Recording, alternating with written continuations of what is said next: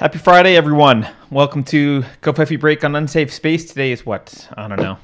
The 29th, Friday, May 29th, 2020. Okay, I'm ready. I'm your host, Carter Laren. Keri is Watch out, in the hot sun. Uh, she's. We're actually live, Keri. Hi. We went. We Oh. went live. Sorry. Keri went to check on her phone, which she left outside in the hot sun. Is that correct? yes, it's here. I just I'm glad I didn't leave it out there for however long we're going to be talking. Excellent. Wait, you know what? People liked the split screen. I'm going to see if I can add a split screen to this again. Uh, let's see. Dun, dun, dun. There's Keri. Hey, we're split screened. Everyone likes the split screen better, right? So, uh, wait, we have to right away. We have super chats that happened before we Wow. started. One from Low Res Boy. Thank you, Low Res Boy. Uh, he gave us 20 bucks. And another one, let me find the other one. I know who sent it, but I can't find it in the list. So I can put it on the screen. Uh, hmm. Well, there was another one. Oh yeah, Tina Tats- Fisk. Yeah, ta- is it is it uh, Uh, Tatiana well, Fix- Fisk? my- Yeah. yeah. Thank you so much. I don't know why I can't find it here. And as soon as I find it, You'll post it. I'll post it. Yeah, I'm Um, sorry, I don't know where. It Okay. is. Oh, here it so is. We Here it is. Well, while you're pulling that up, thank you guys so much for people who subscribe uh, financially and donate to the show because we were able to get me a new laptop and it's here and a new camera and hopefully won't have as many tech problems on my end going forward. Um, Uh, really did- I- appreciate it.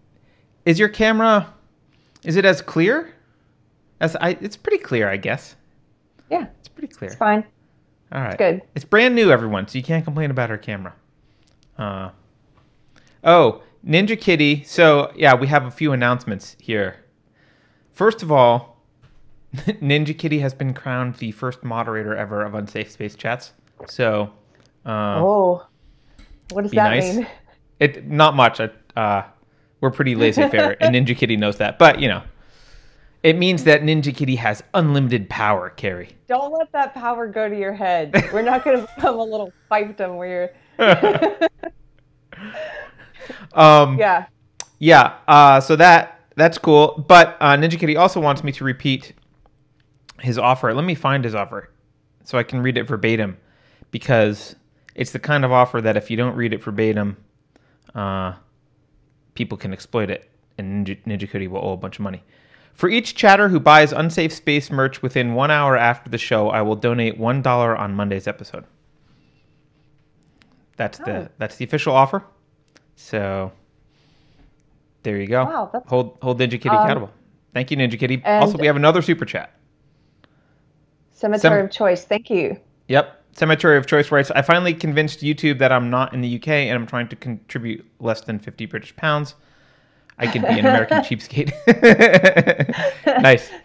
Thank you, Cemetery of Choice. Uh, So, uh, Alan, Tatiana said she, I look like I'm painting a house, and Alan says he is painting a house while he's listening. That's cool.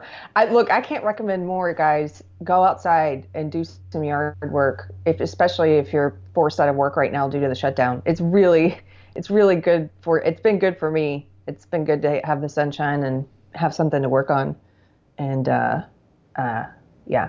Anyway, that's what I I've think a been lot of people have been doing that because uh, I went to Home Depot the other day. I actually ended up not going in because I drove to Home Depot to just pick something up, and uh, the line was like around the corner of the building. It was Oh, yeah. ridiculous. I think everyone is doing home projects. So I went to Home Depot four times yesterday. Did you, can get in. Home Depot near us is like people are lined up outside and they're limiting the people that are coming in. You have to wait for like a half an hour, 45 minutes to get into Home Depot. Well, no, not it, that was it. it. was like that at the beginning here, but not anymore. Yeah. Um, so I, look, but there's a lot of news. Carter and I were catching up beforehand, and uh, it's just been a chaotic week, and so uh, there's a lot to talk about. totally chaotic. Um, yeah. Do you want to start with some of the news items you had, or do you want me to get into Well, things like or things I mean, I- us? I know people in chat want to talk about the knitting stuff that's been happening. Um, I really feel. I mean, we need to address the George Floyd thing. I mean, Monday, Yeah. the whole George Floyd incident happened on Monday, and there's been lots of rioting um, Yeah. since then. So I thought maybe we could start by just walking through a timeline of the facts of like what happened. I have video which I think we can show without getting censored. I'm not. We're not going to watch the whole 10 minutes of it. We, we can watch part of it for people who haven't seen it. Um, it's a little bit disturbing, but it's it's probably worth. It. It's seeing. very disturbing. It's actually um, someone in book club told me they're they're finally ready to read the book that we chose this month of um, Ordinary Men after watching this video and just being really concerned with how some how someone how an individual could could do this. It's a You know, it's a uh, an appropriate book to have chosen. Obviously, you didn't know this was going to happen, but uh, yeah, it's an appropriate book to have chosen. So um, let's just go over some quick facts here uh, for those of you who haven't been paying attention, which is fine if you're not.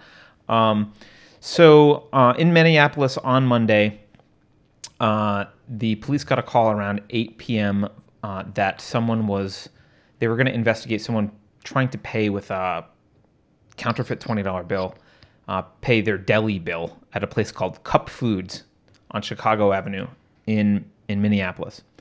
And so two rookie officers showed up and they found a man that matched the suspect's description. That man turned out to be George Floyd.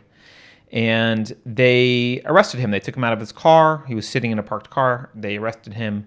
Uh, they took him out, and they were and and well, we, we can talk about what we see in the video later. They took him out of the car. Then they were joined by other officers. Uh, Derek Chauvin, I think is I'm not sure how to pronounce it. Chauvin, Chauvin, uh, and Thao To Thao. I'm not sure, not sure how to pronounce that either. Doesn't matter. Keri's saying move on. She, but everyone can see you saying move on, so you might as well just say move on. Um, it's not you're not secret anymore, Keri. You can't give secret hand gestures.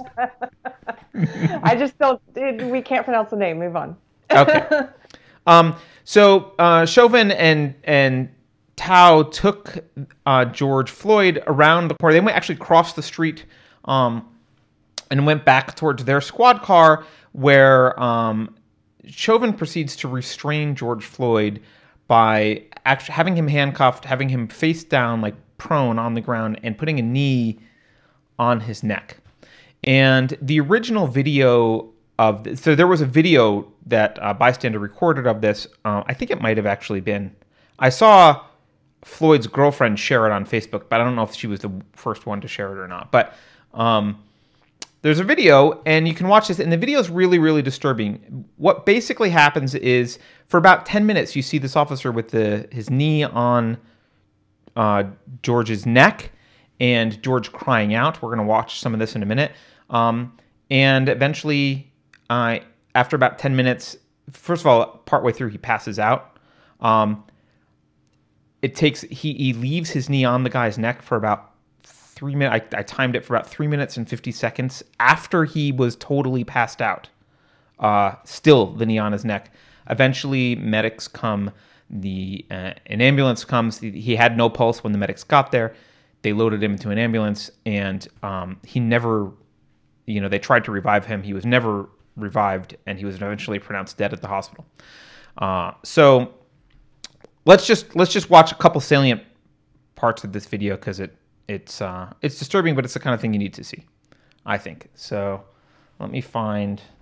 I guess I should have prepared this before. We'll go into that in a minute. Uh, where is it? Here it is. All right, we'll do a full screen view, and um, I'm just going to play a couple times. So I'm going to play right around the at right around a minute into this video. He's going to be complaining that he can't breathe. Man, I can't breathe my face. Just get up. Oh.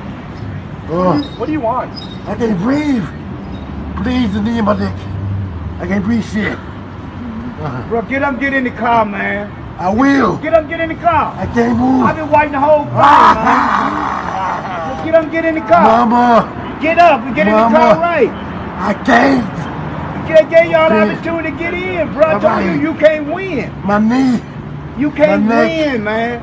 I'm through. I know you didn't, nigga. You didn't listen. Uh, Oh, That's can you movie. stop. Just So, so this Yeah, goes like on every- for. Go ahead, Keri. Yeah, I just feel like Sylvia's saying in chat, everybody's seen it. I don't. I don't. I think we've seen enough of it again. I just don't like watching it. Um, all right, I'm not sure everyone's seen it, but we, we- I can I can pause it. I am going to show one more spot because it, it's salient, Okay. and I'm sorry if it's disturbing, but Okay. you know, didn't know reality. you had You a- need to know reality. So Yes. But here it is at uh, about three minutes and 56 seconds in. You fucking stopping his breathing You right can now, bro. You think that's cool? that's 100. You think that's, That's cool really though, right? This guy What's your- passes what's your- out what- oh, right man, about what's now. your badge number, bro? And what? I, and you think don't have to that's watch. cool Just right listen now, to what people are saying. You'll call police on another police. You think that's cool though, bro? You're a bum, bro. You're you're a bum for that. You're a bum for that, bro. You can't. You getting mad? You just sitting there stopping his breathing right Look now. at The about to What go out fuck? right now, bro. Look at him. So you just Get off of him now. What is wrong with y'all? What the fuck? He got made. He got made. So they're yelling. He yelling. cannot at find that police one. officers. Get over here. No, first of all. Bro, look, well, you can check on him. He's not responsive right now. He's not responsive Look at him. right now. Get off the He's not responsive right now. then you would know. He's not responsive right now. He's not responsive right now, bro. Does he have a pulse? No, bro, look at him. He's not responsive right now, bro. All right. It, it is disturbing to watch. We don't have to watch anymore. But the point the point here is, uh, look, the guy, the guy, um, whether or not he was resisting beforehand, we can get into that. It doesn't matter. He wasn't resisting now, and he wasn't. Uh, even after he passed out, obviously he was passed out. He wasn't, and he ceased to be responsive, and the officer just kept his knee there. And his buddy, his buddy seemed to just stay there and keep the crowd away. And the crowd was yelling. There's at one point there's someone in the crowd saying uh, that she has medical training and you need to check his pulse, and they weren't really doing anything. Um, and and like I said, he kept his knee on. After that point, you saw he kept his knee on for another almost four minutes. Um, it's obviously it's pretty disturbing to watch. Um, so this is this is the video that went viral. It went around. It's about a ten minute video. Um, just so you know, also like there's a prone induced asphyxia is also a thing. So even just having someone lying in prone is is a problem. But obviously with your neck choking is is an additional problem. Um, what we don't see in that video and we see later in a picture is there's actually two more officers behind the car holding the guy's um, rest of his body down. So there's four officers involved. There's a guy, um, Derek, who's got hit Derek Chauvin, who's got his knee on his neck. There's a guy standing there, and then there's two more behind. And so, obviously, this is horrific. It's tragic, and um, I don't think tragic is the right word. It's atrocious. It's horrendous. Tragic almost implies randomness. It's not random. Um, and uh, and so what happened? So the police issued a statement the next uh, next day about this, and the police statement was the first police statement left a lot to be desired. It just said, "Hey, officers saw someone, or they they re- responded to a report of a forgery." Uh, Two officers arrived and located the suspect, a male believed to be in his 40s. He was ordered to step from his car. After he got out, he physically resisted officers. Officers were able to get the suspect into handcuffs and noted he appeared to be suffering medical distress. Officers called for an ambulance. He was transported to the hospital. That's all they said, uh, which is obviously not a very thorough description of what happened. Since then, we've seen security footage from another camera come out. That security footage shows what happens um, prior to this when the two rookie officers arrested him was he resisting a little bit at the beginning? Maybe it's hard to tell. It's kind of far away and by the car, but he certainly wasn't resisting by the end of the video. He was kind of uh, responsive and he was in cuffs and um, he'd see he looked like he had a hard time walking, but it's not clear why. But they, you know, you see them lead them across the street um, to where this f- final incident's going to happen. Um, and then the Minneapolis police also used the body cam of uh, an officer arriving during this entire thing, but he arrived back at the deli where he was addressing the two people who had been in the car with Floyd. So there's that's not very useful. Um, at least I didn't think it was very useful. Um, since then, so okay, what's happened? The police department fired the four officers involved, which I think is appropriate. Absolutely, I don't care. I mean, I assume you think that's appropriate. Um, they fired the four officers involved. Um, there is some evidence that, uh, by the way, that this and, and actually this morning, right before the show, uh, Officer Chauvin was arrested. So that's a development. That's good. He's being arrested, and and I guess the FBI is going to investigate this. Um, a it's possible that that Chauvin actually knew Floyd. Um, they were so Maya Santamaria was the former owner of El Nuevo Rodeo Club, and she says that she hired both Chauvin and Floyd at her club last year, but can't recall if the two actually knew each other. They did have they did work overlapping shifts. Chauvin worked security outside and Floyd worked security inside. Um, she just wasn't sure if they knew each other. She said there's a couple dozen security guards at some of these events, so it's possible that they didn't know each other, but it's possible that they did and had a personal beef. And Chauvin was using his um, authority as a police officer to take out some kind of grudge, or he had something against this guy. Uh, I don't know.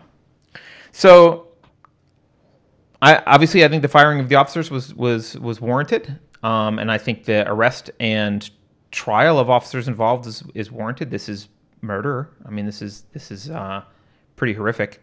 Um, however, I don't like how the response happened. Go ahead. I don't What do you like want to that say? we showed this video. I'm sorry. I just want to make that clear. so you and I disagree on this, and that's okay. I just don't. I agree with Sylvia in the comments. Like, it's out there if people want to watch stuff like this, and I think people should because they should see the truth, and it is disturbing. I just I didn't know we were going to watch it, and I'm I'm sorry for anyone who didn't want to see it again, and that's all. I just wanted to say that. So Okay. I I just don't. I, I apologize to and anyone like who didn't want to see it again. it's Yeah. like that's out there forever for his family to ha- to it's it's I don't know it's it's good to see the truth but um anyway that whatever I'm feeling like You're shaken by that. yeah and I'm shaken Yeah. by you know it's like rewatching it again I'd I'd already seen it so Yeah, Uh, I, that's I, I understand. I, I, I'm, I often go into these under the assumption that people aren't always paying attention, and they don't have to go watch the whole video. They've seen the salient points now. And, right but they should know what happened I absolutely agree So, um, And I, the other thing I wanted to point out about him, I just read this this morning, and I don't know if this, I haven't done more research into it yet, but um, I, I read that you mentioned he was a bouncer. I Mm-hmm. read that he was put out of work because of shelter in place. He's one of oh, I didn't read that. I didn't know. 30 over 35 million people who've uh, been forced out of work by the government. Um, he lost his job as a bouncer. So if he was, uh, whatever the accusation was that they were presumably going after him for, if he was trying to push a bad check or whatever, it's like I'm not justifying that, but but look at the position that you've put people in.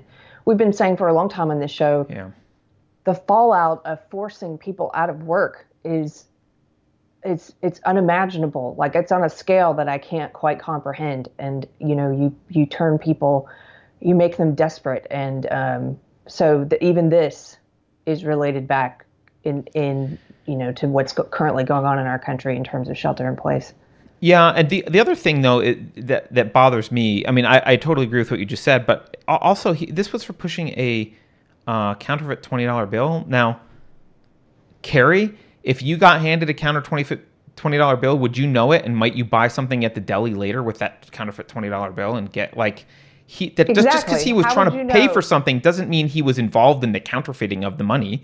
He like Exactly. he might not have known that he had a fake twenty. Some guy might have given him the twenty for something else, right? and by the way several people in chat are saying they're glad that you showed it because they hadn't seen it and they are glad they saw it so you know we can be we can be divided on opinions on that it's okay Yeah. Um, but so yeah, I don't. okay, I the idea that this is look. I state for the record, which which I haven't seen anyone uh, even in because on online I'm in like lots of different, wildly different kinds of circles now, which is good because I get to see.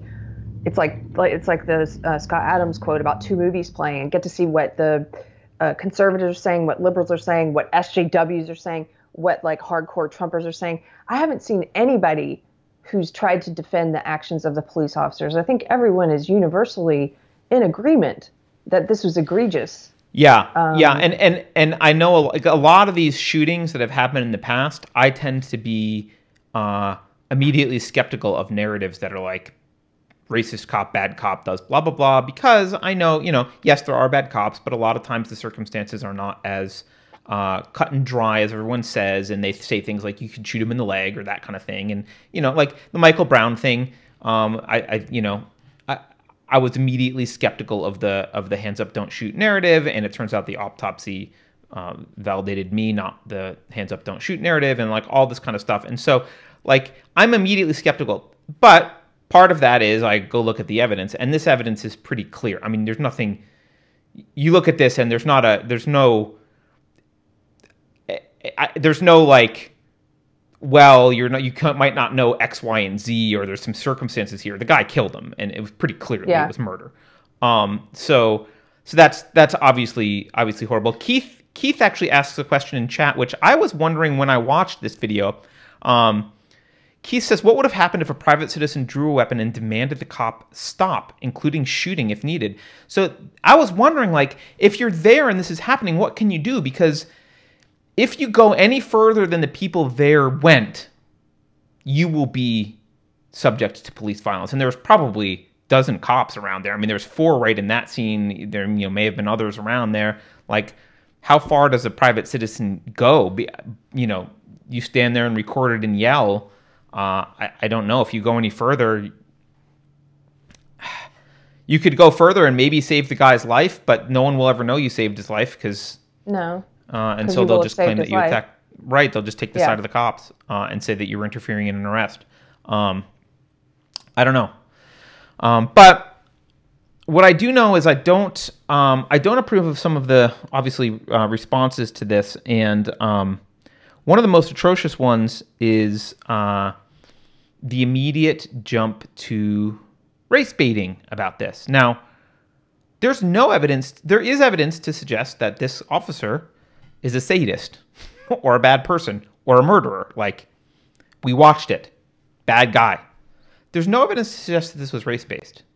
Like, there's nothing. We don't have evidence that this guy did this because Floyd was black or anything. It, this is clearly a murder. It's clearly a case of, of police brutality. Um, that doesn't make it race related, and yet um, people are really uh, really excited to jump on the race bandwagon. In fact, Well- one of the things that went around. Did you see this? That Ice Cube was tweeting out.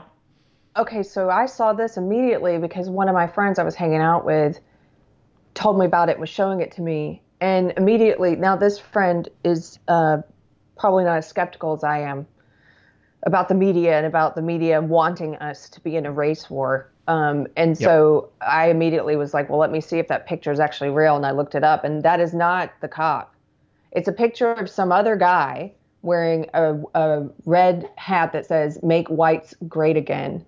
So it's like taking this guy's death and on the back of his body, shamelessly trying to throw gasoline on a fire and turn this into something. Uh, it's it's it's it's awful as it is, but to take it and to turn it into something even worse and to try and to provoke um, uh, much more mayhem, much more death, much more violence. Like I thought Yep. this was really disgusting that someone did this, and it it went viral. Yeah, the celebrities were tweeting were tweeting this. Yeah, yeah, and and like you said, it wasn't real. So, so It's so not that him; it's someone else. Right. So that bothers me. Fine. Um, that's an internet troll and that celebrity's doing their thing. But let's look at uh what Minneapolis Mayor Jacob Frey, what that what he said in response to this. Now, a lot of what he said is fine. It's accurate. He's criticizes the police. A lot of it's good. But this is how he starts it off. Being black in America should not be a death sentence. For five minutes, we watched a white officer press his knee into a black man's neck. Five minutes.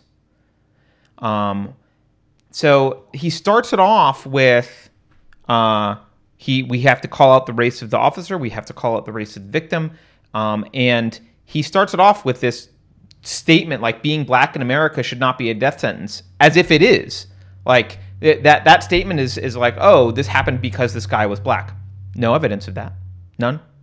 Um, and you know, and then he goes and says some stuff which I think is is pretty correct. He, you know, he says when you hear someone calling for help, you're supposed to help. The officer failed in the most basic human sense. Blah blah blah. That's all true. Um, and then he says to the black community, to the family, I'm so sorry. And uh, and then of course, what happens? This, you know, as you said, the media wants us fighting each other. The media wants a race war. I believe the establishment wants a race war, like the po- politicians want a race war. So what happens? We Yeah, because if we're we've fighting def- each defined other, this then it, if if we're fighting each other over in some manufactured war, then we're not fighting. we're fighting them. we're not fighting them. We're not fighting the elites. Like that's, That's right. exactly what they want. It's Yeah. the same reason they try and stoke this ridiculous left-right polarization, which doesn't even really matter anymore. If you look at the two par- major parties, it, there's not that much of a difference between them anymore but they keep this belief alive that that um, they keep this hatred alive for one another. Because why? Because then we're not focusing where we should be. It's all an elaborate distraction. Yep. Yeah, El Vaquero in chat says abusive cops t- tend to see two colors, blue and not blue. Yeah, and uh, you know, I, I, I would, I wish that we, as a community, and I mean, non-police, like regular citizens, black, white, Latino, doesn't matter. We should unite in solidarity against the police state. Uh, if you look at what's happened in the past few decades, they have militarized our police forces. They've done it through the justification of the war on drugs or the war on terror. They like war on inanimate objects or concepts is a great one. You've got what town was that in Texas, Keri? Where like they they they rolled in with like a assault vehicle or something to shut down a bar, right? You've got these LARPing cops um, pretending then that they're pretending that they're in a war zone, and you've got uh, pol- you've got military tactics, military weapons, all being used in the name. I think the war on drugs was probably the big push that started all this in local police um, precincts. But you know, this isn't the days of Andy Griffith anymore, right? This is uh, this is a culture of thuggery that has developed in the police, and it's been uh, it's been f- bankrolled um, by us, and they've been they've been trained to behave as if they are an invading force, and that we are nothing. And they're trained to, to view us as like exactly like El Vaquero said, blue and non-blue, right? Us versus them, Kent- citizens versus cops. kent did a callback to that police force in texas you're talking about that rolled in with the tanks he said meal team six Meal Team Six, yes, yes. Meal Yes, Team Meal Team Six, Six. exactly. That's what. Yeah, Um, okay, I'm gonna put. I'm just a. I, I probably disagree with you slightly here, but that's that's to be expected. You and I have different That's fine. opinions about pol- the police. Um, I agree, police brutality is a problem, and I agree that um, we have militarized the police. Um, I, I guess it's just I think about the cops I know who are not corrupt and who are in it with good intent and who like very loudly oppose this kind of behavior and who oppose the government force shutdown and don't want to enforce that who are in it to to be officers of the peace not to be these tyrannical oppressive you know corrupt how's that? how's that a disagreement to what I just said? I'm just curious. I guess it's not a disagreement. I just want to. I just oftentimes when I hear conversations about you're you're reminding me of um, Jimmy Dore, by the way, since we've mentioned him recently, who um, is in agreement with um, uh, a lot of what you're saying about the police state.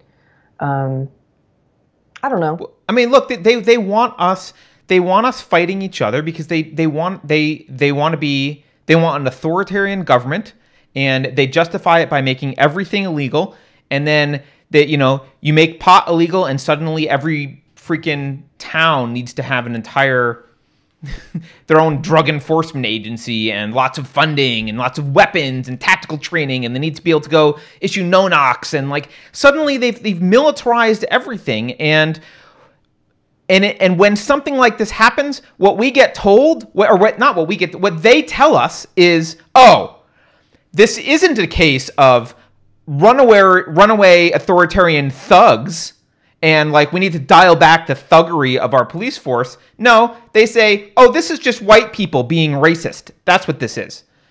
Fight amongst yourselves over that. Go burn down your city because white people Right, are racist. right. That's what they say to us. And like we need to be in solidarity with the black people. Like us, the white community needs to be in solidarity with the black community over the oppressive use of force that police bring to every situation.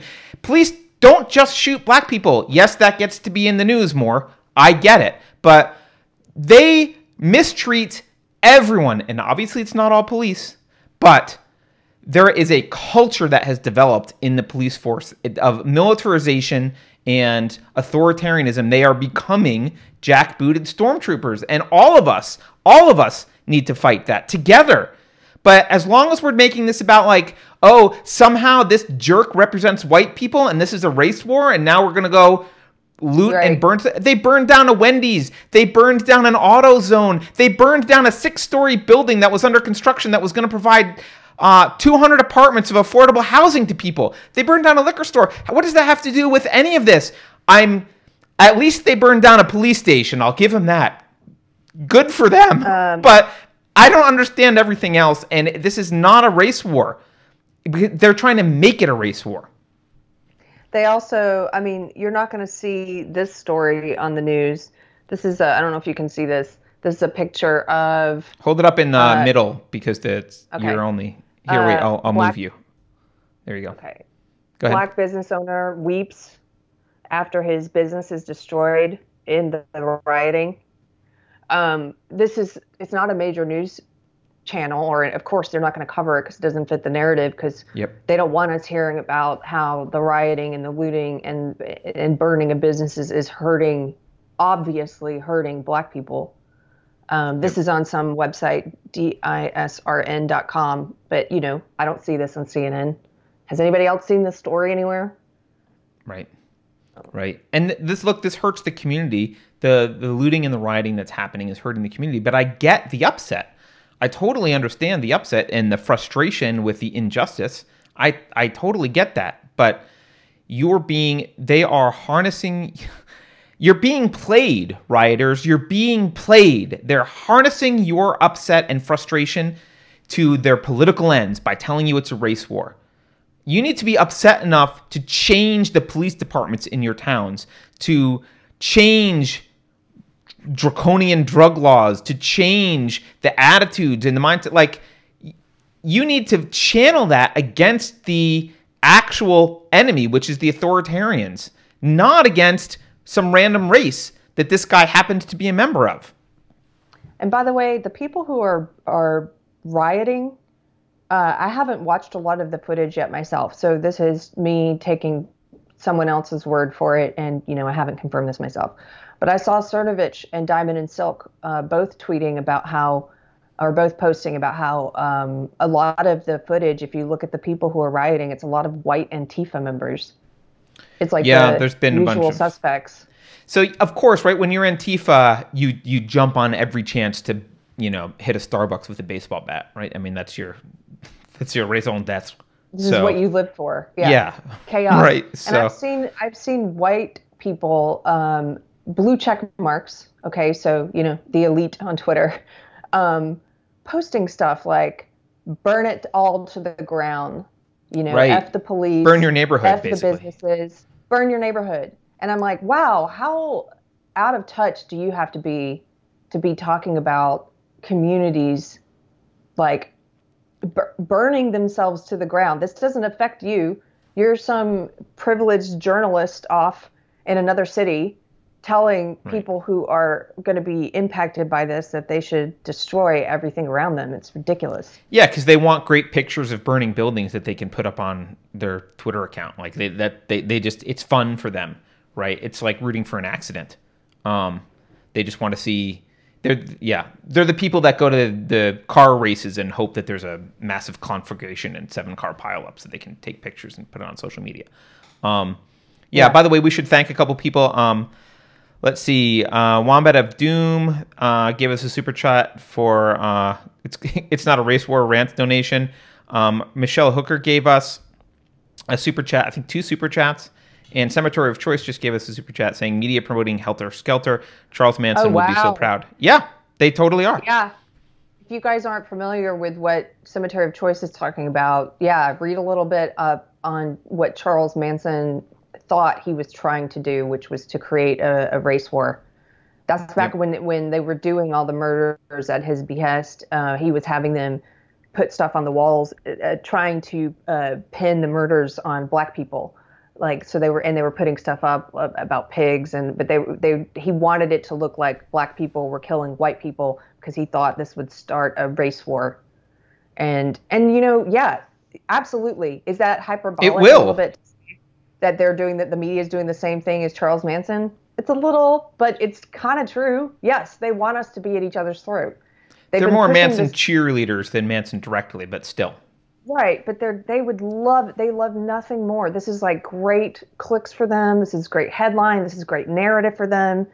Um, it's it's I, I find it I don't know I just I, I- it, it leaves me a little bit speechless because you take something and you're right tragedy is not the right word. You take something atrocious that happens to a human being, and then on top of it you throw gasoline on that fire and and you you make everything much worse. The media loves that. That's like I don't know.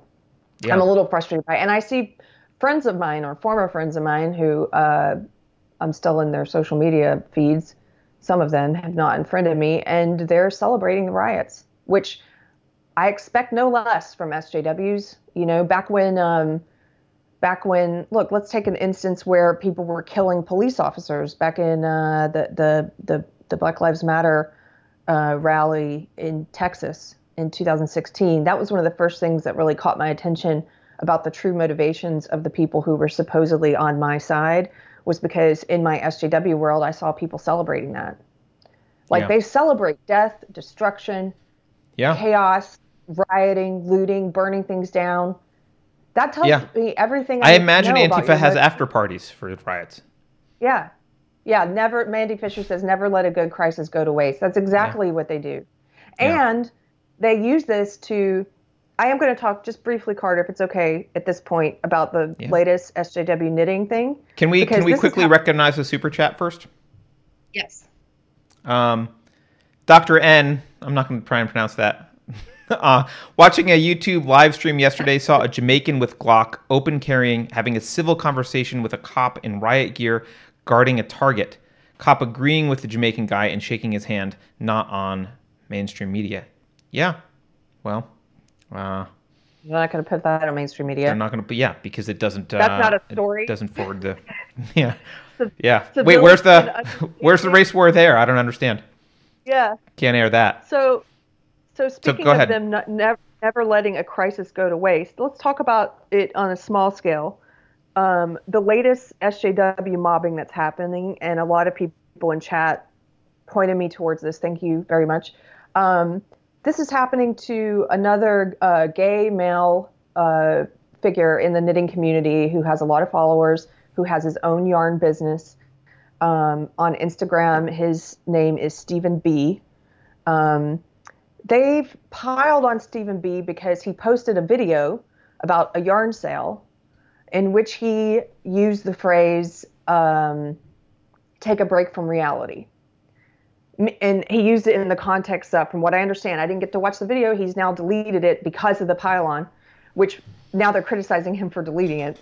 But he posted the video, and according to them, from the mouth of the SJWs, all he said that I that I can find from them that they take issue with is that he said take a break from reality in the context of telling people they should knit. So he's encouraging people to take their mind off of things with a healthy habit, not an unhealthy one, the way that a lot of people do, not drugs or alcohol or um, mobbing people online. That's how they take their mind off of this, by the way. They just go out, their sport, their hobby is mobbing people. Um, they're, they've piled on him. he ended up taking the video down. He issued an apology on Instagram. He put he issued an apology, which you can guess, Carter, how that went. Do they ever accept apologies that they demand? I'm sure they were like, "Oh, thanks, that was a great job. Um, I understand. We'll leave you alone now." Yeah, the, they they they absolutely did not do that. uh, his apology, just like we've seen in the past, um, just like with uh, the oh gosh, what was his name? The old yarn maker. Recently, I'm I'm blanking on Sistari yarns. Just like with him, they don't accept the apology. Um, that's not good enough. You know, it's a whole list of demands. What are you going to do now to make restorative justice to people that you've harmed? And uh, it's like, can we get back to what he did wrong here? They take it so far. And when you go in and you voice um, um, opposition to the bullying, the, th- the threatening, and, and the fact that they're using the death of this man, they're using this man's murder as a justification for bullying and piling on someone it has nothing to do with it said nothing about it merely posted about his yarn and that's that's disgusting. You're you're exploiting this guy's death. You're exploiting the situations they never let a crisis go to waste. And if you disagree with them they they um, try to say that you don't care about uh, what happened to George Floyd or you don't care about black people dying, that's absurd. You know, what I said to one of these SJWs is, you know, what what what are what is the outrage about again? The outrage is about black people dying. Well, then why are you in here on Steven B's profile mobbing him? If that's really what your outrage is about, you've picked the wrong target. You're piling on the wrong person. Um, he, what Yeah. did he say? Let's get back to what he said. Well, but can you just clarify? Because Cemetery of Choice just asked the question that I asked you before the show, which was, wait, why was that offensive? can you clarify Oh, why that? Why that? Why is saying take a break offensive? Okay, so I'll be the SJW interpreter now. Uh, Okay. This is where I come in handy. Um, SJWs say that uh, it's his white privilege. This is what it, it's your white privilege that allows you to take a break from reality, and therefore you're part of white supremacist culture. Um, that you the were idea that you might be able to pause from the stress of reality and take a break doing something is a is a uniquely white supremacist idea. Yes, and and that uh, he's a white supremacist for suggesting this, but it's only because he's white. If he were in their little cult and he were black and saying take a break from reality with my yarn, they would be promoting it. We know Sure. what th- they're about. They're not about the. That's why they reject the apologies. It's not actually about any perceived offense. The offense is manufactured. The outrage is manufactured. Um, Right. As Dr. K points out in chat, the riots are literally happening blocks away from his store and his house. So this this is a guy who's afraid of losing everything. He's in the middle of this chaos that's happening right now in Minneapolis, and he posts a, a bit about something very healthy, which Yeah. is to do Tend to your take mental health. tend to your mental health and they pile on him and it doesn't matter what his beliefs are it doesn't all that matters is that hey here's a uh, somewhat successful yarn shop that we can now bend to our will he he as douglas murray talks about the invisible tripwires in the sjw ideology he tripped one of the invisible wires by, by saying take a break from reality he had no idea that was an invisible tripwire They probably literally strung the wire at the moment he would like after he Yeah. said it. Oh, retroactively that could be a tripwire. Woohoo! Yeah. Yeah. They didn't even It's know it was a like. Yeah. Karen Templer saying um, getting being able to go to India was so um, you know outrageous to her. Something she never thought she'd get to do. That it was like winning a trip to Mars. Oh, well, she tripped their tripwire. If if an average, normal, sentient, rational human being hears these things, they can't believe it because these because these because it is ridiculous. It is ridiculous to say that because he said take a break from reality and enjoy some knitting that he's now a white supremacist. That's absurd. But they make that jump. And last I looked, there were over 800 comments in that thread. They're piling on the poor guy. Um, one thing I will say again that that I, I like about I like to see in the knitting world online is that unlike when some of the um, original pylons happened to people like Karen Temple or like Maria Tusken or like Sockmatician, um, people are pushing back. There's probably just as many comments in there now from people who uh, are aware of what SJW ideology is, who have now seen this unfold several times, who understand the mobbing and what the point of the mobbing is, and they're pushing back against They're not going to put up with it. They're Yeah. not going to put up with it, which is good. I mean, meanwhile, this guy is still like in the eye of the hurricane, so who, I can't even imagine how he feels.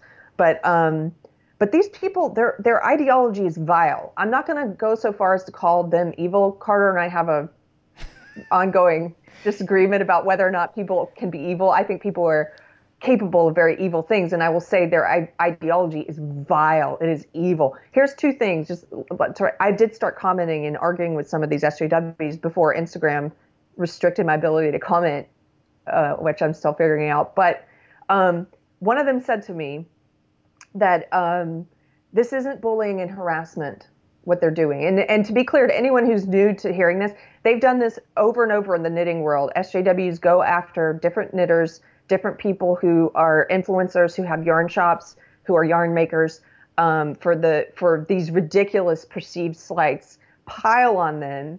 And it's not just a matter of not shopping from them anymore. I'm fine with that. We all do that. We all vote with our feet. You know, I don't frequent businesses that I don't agree with. Um, it's not just that they harass them they pile on them then they inundate them with um, bullying hateful tweets. They call them the worst things you can call somebody. They're calling him a white supremacist. Um, they try and destroy your character. They try to ruin you emotionally and financially. They go so far as to call anyone who's ever worked with you and try to get them to publicly denounce you for fear of the mob coming after them. Yep. so this this SJW I was arguing with, she said, you know, she basically said this is voting with our feet. I'm like, no, no, this is not voting with your feet. We all vote with our feet. What you're doing is trying to cut Steven B's feet off. You're trying to cut his feet off. That's way different than voting with your feet. We would be happy if you voted with your feet. Simply don't buy from him anymore. But what you guys are doing is trying to ruin a person. It's bullying and it's harassment. And here's her response to that. And this I, this highlights exactly what we said about SJWs they it is their belief system is racist. It, it has a lot in common with white supremacy. It's the other side of the white supremacy coin, but it's the same coin. She said to me, "Well, this behavior." She's like, "You're trying to impo- impose a white standard of behavior."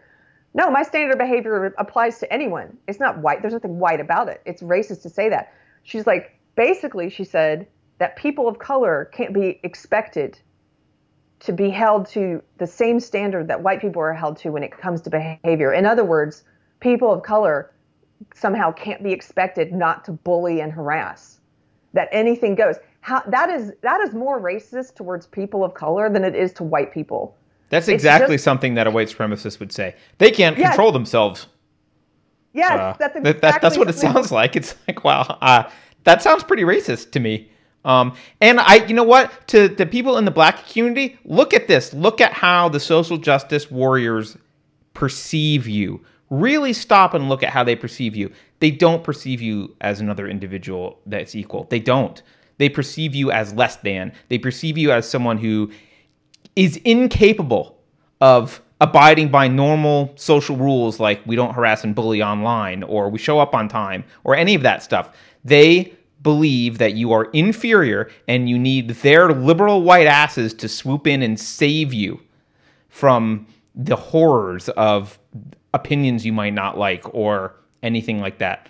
Um, or any kind of criticism.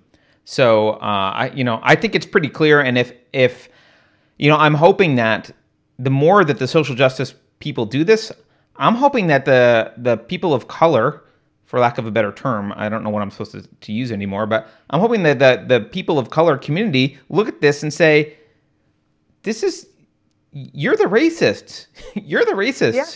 It's not it's not this guy who said take a break from the rioting because the rioting sucks. He's not the racist. He's not the racist saying to to attend to your mental health because gee, it's stressful to be in this situation. It's all these people saying black people couldn't possibly take a break. They're incapable of doing this. That's They're so the racist. racists. That's so, and and it's just like uh, the time you and I went through the um, the uh, curriculum in the New York City public schools. Yes, I was thinking about that. Yeah. Yeah, the racial justice curriculum, which is totally SJW curriculum they're pushing on kids in New York City um, schools. And in that curriculum, they had a big slide where they were talking about whiteness and they were saying all these different things are symptoms of whiteness. And it was stuff like being on time or Right. uh, being being held to uh, the same sta- standards of academic you know, success. That is so, and we we at the time, I think you pointed out, you were like, wow, white supremacists would really love this list. Yes, Yeah. Yes, because what the SJWs preach and what white supremacists preach, it overlaps for a reason. They're, it's the same. It's the same coin. It's just the other side. They're both saying that what's most important about a person is their race and their sex and their sexual. You know, they're both saying they're both identity politics based collectivism. It's just that the white supremacy side says all that matters is your race. It's the most important thing, and whites are the best race.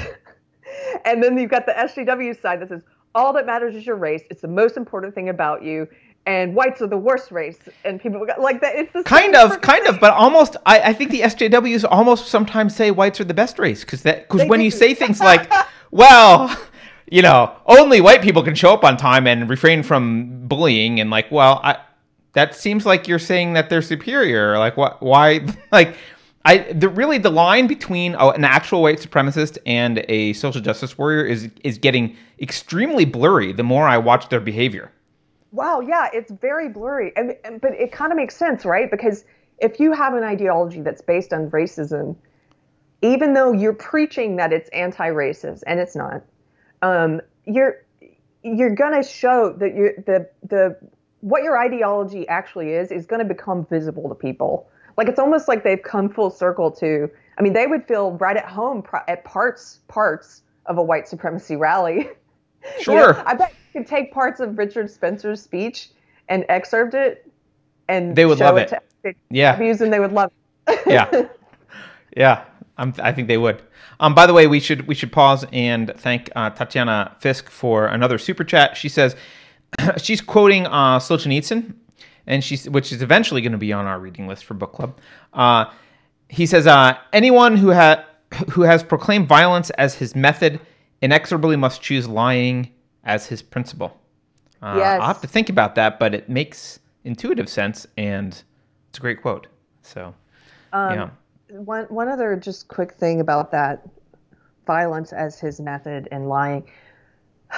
I, I was feel, feeling pretty frustrated last night. I feel much better this morning, but um, I, look, I'm human, just like everyone else. Sometimes, uh, sometimes this battle with my old ideology seems, it seems like a Goliath. Put it that way. Like it's so big Mm. and last night I was feeling that way because of the pylon of this knitter and because one of my former friends and, and someone I used to work with um, who has become the biggest SJW in the years since we worked together. It's funny, I went, I, re- I ended up rejecting my ideology and she went full hog into it. Um, and she's a white person and she shared this whole thing on her instagram yesterday about uh, once again repeating one of their favorite slogans like bleeding sheep. Um, she was like white silence is violence. And and it was this whole thing about uh, how it's impossible to be racist towards white people. And you know i kind of went got into it with her just a little bit but just to see her spitting out all the same propaganda, the same tenets of ideology that I used to preach 10 years ago to her, it felt like, wow, like, I don't know, just, just, it's everywhere. It's, I don't know, it's just, it's, sometimes it feels, it's not, it doesn't feel that way today, guys. It's, it's not a fruitless fight. Yeah. But last night, I was feeling just sort of, gosh, like, it, this, it's just, a, it's a massive, massive problem. So I'm looking through chat here. Ron Edwards, Ron Edwards is being funny. He says, uh, "I'm a live black person here. Ask me anything." Uh, uh, he says, "No, I'm not a person of color. I'm a black American." So that's the thing. I lear- I grew up. I don't know where. I don't know what you know. You know your background was, Keri, and how you heard stuff. But like, I grew up, and my like great grandparents, I guess, used to use the phrase "colored people," which I knew early on was like, "Oh, that's racist." Like, you don't say that.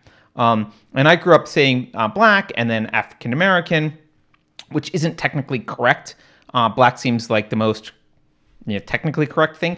And it's really odd to me that person of color has like, it's like come for circle, full circle. And it's like you move a preposition and suddenly it goes from being a horribly racist thing to say to like the woke thing to say, which I guess if the woke thing is racist, I guess that makes a lot of sense. But uh, apparently Ron Edwards in chat does not like people of color as the thing, and he would like to be called a black person. So I don't know. Um, Ask me anything. I just think that's really funny. Ron, are you oppressed? um, well, well. Speaking of which, since we're talking about condescending racism, just another quick aside. You know, there are um, knitters of color, or black knitters, or Asian knitters, or uh, Latino knitters who have spoken out against this SJW ideology, Yep. and and you and I both know what happens when they do that. They're ignored. So th- they're totally ignored, or at best they're ignored. At worst, they're called racist slurs like Uncle Tom or um, race traitor. Uh, so here's here's something I, I, I still try to wrap my head around about this belief system. They claim that your race is most important, not your argument, not your character, not your behavior, not your beliefs, but your race. Except they don't even actually believe that because when a person of color disagrees with them, then they write them off and ignore them. Yep. It's it's really just they use they use this fake they pretend to believe that. It's almost like they pretend to believe that race is most important. They have a reason for ignoring your race when what you say doesn't line up with the ideology. They really only uh, support the voices of people of color who buy into this crap. And by the way, same thing with white people. They write you off as a white person if you disagree on the basis of race, right? Like, oh, well, you're white. White people should shut up and sit down. Most of the people who are saying white people should shut up and sit down are white SJWs.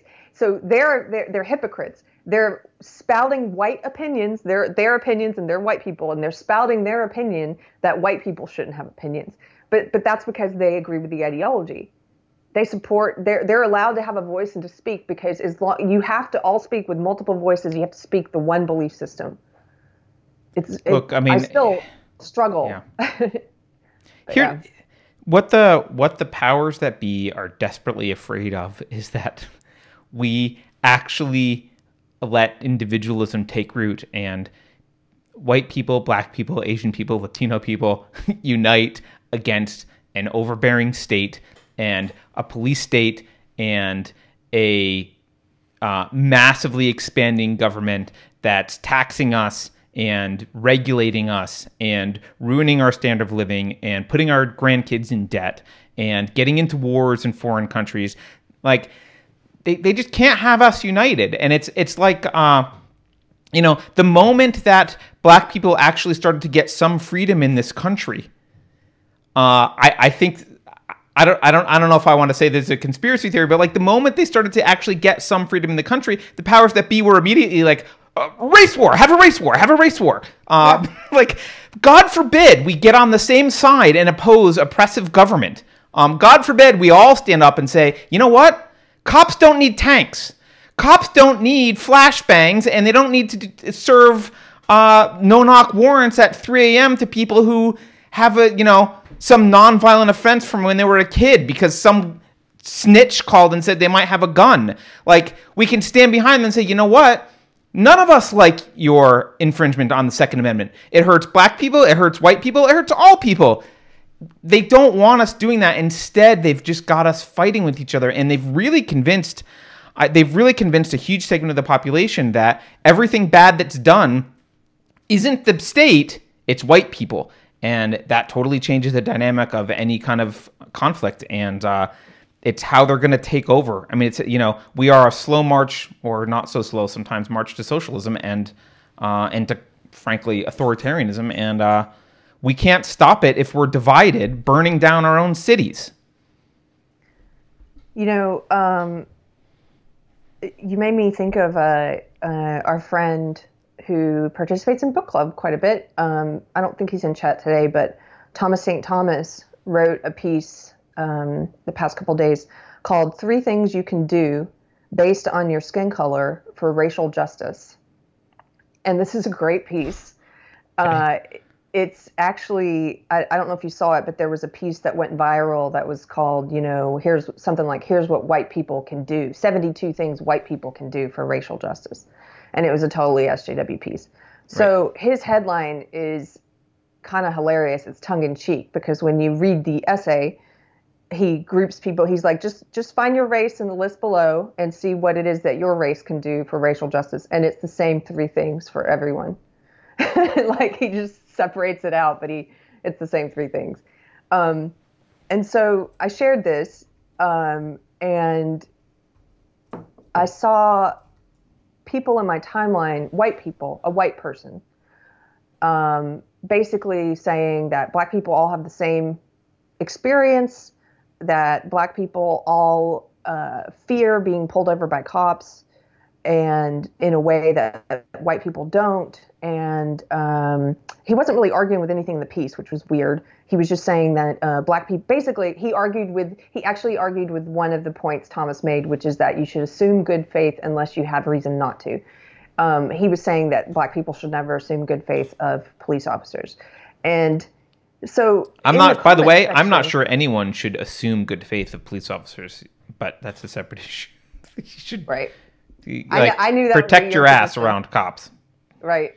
But so he he um he was then confronted by a few different uh, black people in my thread who disagreed with him who disagreed with this white sjw and and one of them she said uh you know i don't i don't live in fear of the police when i get pulled over. And and it, it, I, I just started thinking about it i started thinking about this fear that they want everyone to buy into. Like in order for us to enter into a, a race war the media also has to instill this idea that we are living in the most racist time in the most racist country. Right. it's a false idea.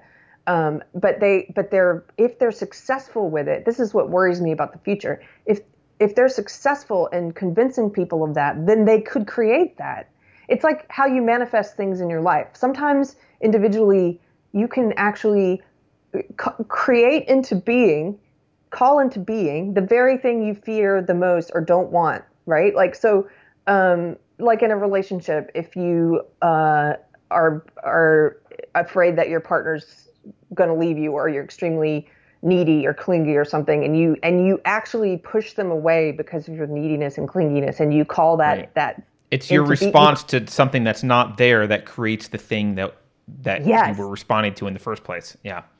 Yeah, so Yeah. you respond to something that's not there, and that actually creates it. I've seen that happen in um, in life in a variety of ways, and I think in a collective way, on a society level, we can absolutely do that.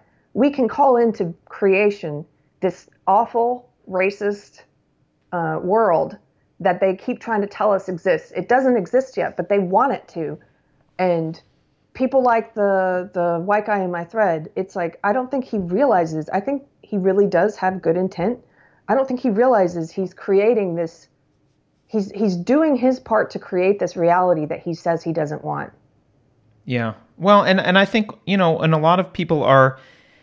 The media does a lot of lying about uh, about police violence, frankly, in order to to to make black people more afraid. Um, now, the caveat is, as I just said, I think kind of everyone should be a little afraid of the cops generally. Um, but they have pulled out this, they have rolled out this narrative that's like, what what did that mayor say? Hold on, being black in America should not be a death sentence. That's kind of the narrative that they've they're kind of pushing is right, like, oh, if you're black, the establishment is just out to get you, right? Because you're like your your days are numbered because if you're black, you live in such a racist society that the entire establishment is just out to get you. Um, and uh, you know, I, what's unfair about that pushing that on kids is like you'll get kids that grow up terrified, rightly so, because all they see on the news is like every example, like every time a cop does something, if it's not racially charged, if it can't be racially charged, it's not reported. According to the right the narrative they want. If it can be charged according to the narrative they want, they report it, they make it about the race, they make it sound like this is, you know, they um you know, I honestly the the um, Mike Brown thing was a great example of just totally hyperbolic reporting on stuff prior to facts being out. And you know you had an entire you had all, all of ferguson rioting over false information. Like michael brown was not gunned down by officer wilson like i mean he was but like not not in cold blood he was all evidence, including three autopsies, demonstrates like first of all he punched Wilson in the face. He was he was charging Wilson when he was shot. Like you can argue whether whether uh, you can argue about when deadly force is justified, but it's not a hands up, don't shoot situation. And they made it sound like this was just an innocent gunning down of uh, a black man. And when the facts came out, they just they'd stopped reporting it. They only they only talked about it when all of the speculation was going on and when they could jump to conclusions about the race. Um, and in this case, it's particularly sad because we we see right away it was a bad um, act actor. We see right away it was a murderous act. Um, you can see that from the video.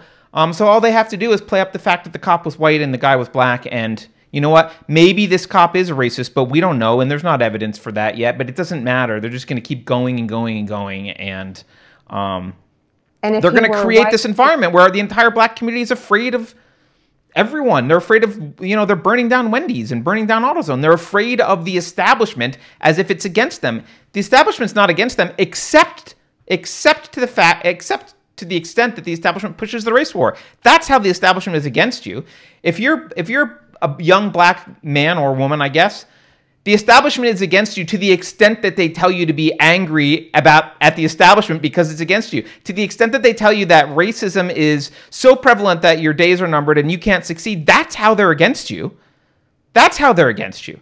They're against you by preventing you from having a conversation with white people who are also upset about police violence. They're preventing you from having a conversation about freedom and uh, expanding government and authoritarianism, and they're instead they're forcing you to have this conversation about that's 200 years old about race wars. Yeah. Cemetery Choice said uh, if George Floyd had been white, the story would have been local and fizzled after about 12 hours. That's true. That's true because it it wouldn't fit the narrative. They they have to push the narrative that They only report stories that fit the narrative. Yeah. right that police brutality is specifically against black people, that it's never against white people, and that there's this divide between black and white, which is BS. Right. Um, Right. Police Yeah. brutality is police brutality. By the way, let's let's do let's catch up on some super chats. Wombat of Doom, uh, another Carter rant donation. Thank you, Wombat. thanks, Uh, Wombat. Uh, Tatiana Fisk uh, says, "Sorry guys, I gotta go. Getting outdoors with the eight-year-old. Love you all. Later, guys. Have fun with your eight-year-old outside, Tatiana. And we got we got more. Geez, you guys, we love. I appreciate the love. Uh, wow, thanks, Dr. K. Dr. K. I'll wait till the other ones disappear off the screen, and we'll put on we'll put on the next two on the screen. Um, yeah, I I don't know. I lost my train Dr. of K thought. Keri. says, um, well, you can put it up in a minute, but I'll just go ahead and read these. Dr. Okay. K says, just bought a whole bunch of yarn from Steven B. And I hope everyone who can does the same. Show him it will be okay. That's great. Um, and then Keith the Hack Guy, thank you, Keith. He says, We are allowed to call out bad lawyers, bad doctors, bad mechanics, bad cooks, but never bad police. Different rules. Support the police, not. Yeah, I mean, we do have we do have a we've kind of conflated. Um, the police do seem to get like as an organization this uh, reverence that. I guess this may be deserved in, in, in an Andy Griffith society where they're the ones dealing with the few uh, murderous bad apples, and you know they're they're protecting the community. Like I, I I get that reverence, like that that makes sense. But um, the police are more than that today. Uh, they're a lot more than that, and so um, it's a it's a complex it's a it's a complex situation. And you know, I don't. I think most of what the police do now is not they're not arresting murderers and thieves. They're going after drug dealers and you know that kind of stuff, right? They're fighting the war on drugs. Uh, Well, hey, as a counterpoint, the car goes off every time. It's sorry, my car alarm. Literally, by the way, we I've been waiting Uh, for this. Only Mondays and Fridays. Only during our show. Never the rest of the week. No idea. It's it's So- bizarre. So as a counterpoint, though, Cemetery of Choice says there. As a counterpoint to what Keith said, Cemetery of Choice says there's nobody calling for us to kill all lawyers and mechanics. That's meaning true. The way that people say kill cops. See, That's I think true. that's why that's, That's why true. you have this because it's so stark. It's so um, it's such a uh, either or situation with cops. It's like you when when the truth is much more nuanced, but but because there are people who are like kill all cops, all cops are awful. Then you have the group that's like support all cops, and you have this reverence towards cops. I think they they're both interdependent on each other. And obviously, They none of those are true.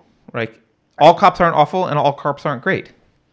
That's pretty obvious, I think. Um, but but the poli- the institution of the police does need to be completely revamped, and I would argue massively curtailed. Um, and partly you do that through getting rid of you know if there was no war on drugs, uh, there wouldn't be a lot of body armor and SWAT teams uh, in your local police force.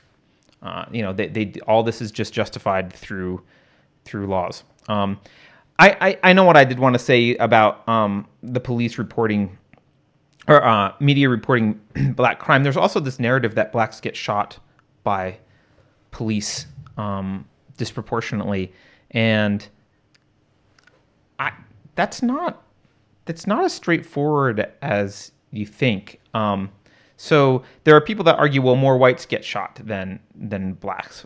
Uh, that's true, but there are more whites in the country. So then you have to ask, you go one level deeper. Okay, well, uh, as a percentage of the population, and then you look at it and say, oh, well, look, blacks are more likely to get shot as a percentage of the population. Okay, so that looks like there's a problem.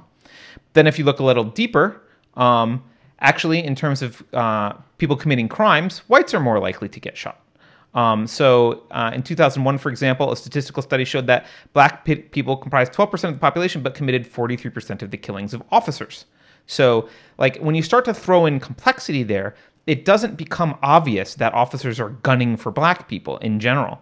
I'm, I'm sure some are. Um, and uh, and then there was a there was a eventually there was a study at Washington State that was uh, I think in, back in 2004 that was about uh, trying to ascertain this and that study demonstrated that actually they are more hesitant to shoot black people. Um, I- don't know if any of those are true, but it's not cut and dry. Like I'm not saying that this is the, the you know it's it's a case closed. This is the end. This is this is cops are not shooting black people disproportionately, but it's definitely not case closed. They are shooting black people disproportionately. Um, Well- and it's it's a conversation worth having, but we got to have all the facts out when you have this conversation, and and uh, it's not as it's not just like police are just racist running around shooting black people. That's not true. Well, actually, we've mentioned this before, but the the Harvard study that came out in 2016 showed that there that it's not true. And and what's interesting about Yes. that study is the economics professor Roland Fryer, who conducted that study, is a black man, and he has said on record that he he thought the results would be different. He thought that his study was going to show um, that po- police officers disproportionately um, kill black people in the line of work. In fact, he found here's what he found two interesting things that black people and Latino people are more likely to be met with physical force in general than white people are at the hands of cops. But then he found that white people were more likely to be met with lethal force at the hands of cops. Interesting. And that study was um, was was interesting not only because the the guy who conducted it said the Harvard Harvard professor said he expected the opposite about lethal force, um, but it was also interesting but to see the way that the press treated that study. Um, they of course went after it because it doesn't support the narrative, and Snopes ended up doing Snopes Oh, jumped really? into the fray as they do, yeah, to try and uh, discredit this guy. Snopes decided to discredit that- the study. Yeah, they tried to tell you don't believe what this study says. So, I so now Snopes is a is a peer reviewed journal. Replaces Right. Any and, and, and like with any study, there's no one study that I, I don't like when people point to one study that supports something and says this is the way things are. All studies have different methodology, um, different things they take, different different uh, things they take into account. Um, you can look at this guy's study and hold it up against other studies. My, my suggestion with anything like this is to look at a lot of them and then try and form your opinion. Not you can't just look at one of them, but um, but that was a big one because it got it got really trashed in the mainstream media. Yeah. Well, I mean, of course, the media doesn't want, you know, if you're if you want to create chaos and sp- and spread dissent, you don't nuance is your enemy. so they just want like, you know, whatever blanket explanation for this problem, uh, you know, pushes our narrative forward. That's the one we're going to go with, and we're going to just spread it everywhere. Um, and we're going to we're going to cherry pick any stats we can that make it look like that narrative is correct, and we're not going to have a nuanced conversation about what actually might be happening, because um, because you all are too stupid, and the authoritarians need to be in charge of you anyway. Um, by the way, I just put up a couple super chats. Uh, Ron Edwards says.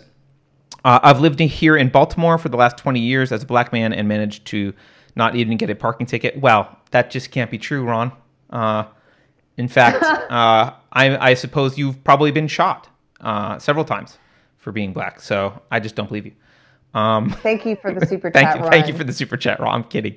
Uh, and Kent Owner for Chuck says bad dichotomy is part of most stupid thinking. It is a common thing, right? The false dichotomy is a common thing where it's like oh, you don't support you don't support wearing masks. You must not care about people. It's like that's not those aren't the two options in the world. That's not the the limited, you know, the the the universe of options is not limited to those two choices you just gave me. Um, just like the limited of, you know, the, it's not all cops are great or all cops are bad. That those aren't the two choices in the world. That's not how the universe works. Um, but of course, uh, that's oh Keith. Keith says Ron must not have a car. if he hasn't gotten a parking ticket. Yeah. um, hey, so I I want to hit this last topic today if we have time before we have to go. So, yeah, and it is what? some tangentially related. Okay. Uh, yesterday, President Trump came out with uh, an executive order about social media censorship, and I read the order last night because I wanted to better understand it to see if it had any teeth in it first of all which i don't i can't i still can't really tell if it has teeth in it. I'm, i want to hear your opinion about it carter. I want to hear other people's opinions. Yeah. Um, but on the whole here's what he's saying. I'll, and, and we can go through the order itself but in a nutshell um, he's talking about the fact that social big social okay? So these social media companies are treated like platforms instead of publishers. Platforms are immune for what is published on their platform. The idea being that that uh, that it's to encourage free speech and conversation and dialogue, which is necessary to a democracy. Um, but they have not been acting like platforms. They have been censoring people based on viewpoint. Um, they've been discriminating based on viewpoint, and we anybody who watches this program knows this, I'm sure. Um, but I still run into people all the time who are just don't just aren't aware of what's been going on. Um, it's really ramped up in the past few years since Trump was elected. Um, they've really flexed their power with uh, perma banning some people with really massive followings almost to see if they could get away with it, and they have.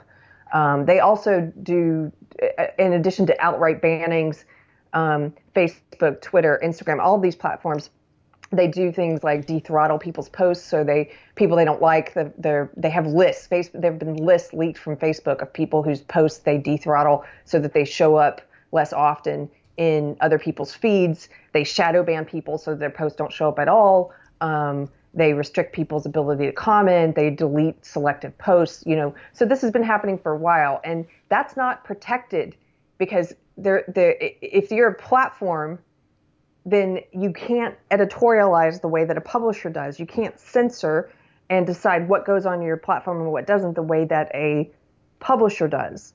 The analogy that Carter's given before, I think, in this in a, has been, you know, imagine if your phone company selectively shut off some of your calls or shut off your service entirely because they didn't like your opinions. Um, that's what Big Social does, and so this was meant to address the fact that under existing law, they're not allowed to enjoy the immunity of a platform if they're acting like a publisher.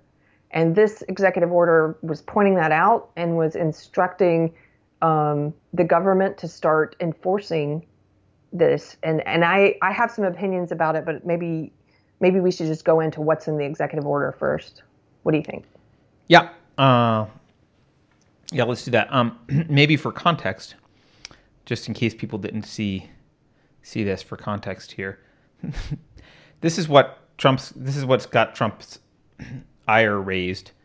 He tweeted something, and if you look, I don't know if you can see if everyone can see this on the screen, but Twitter took his tweet. So they fact checked one of his tweets the other day, but this tweet says from Donald J. Trump, this tweet violated the Twitter rules about glorifying violence.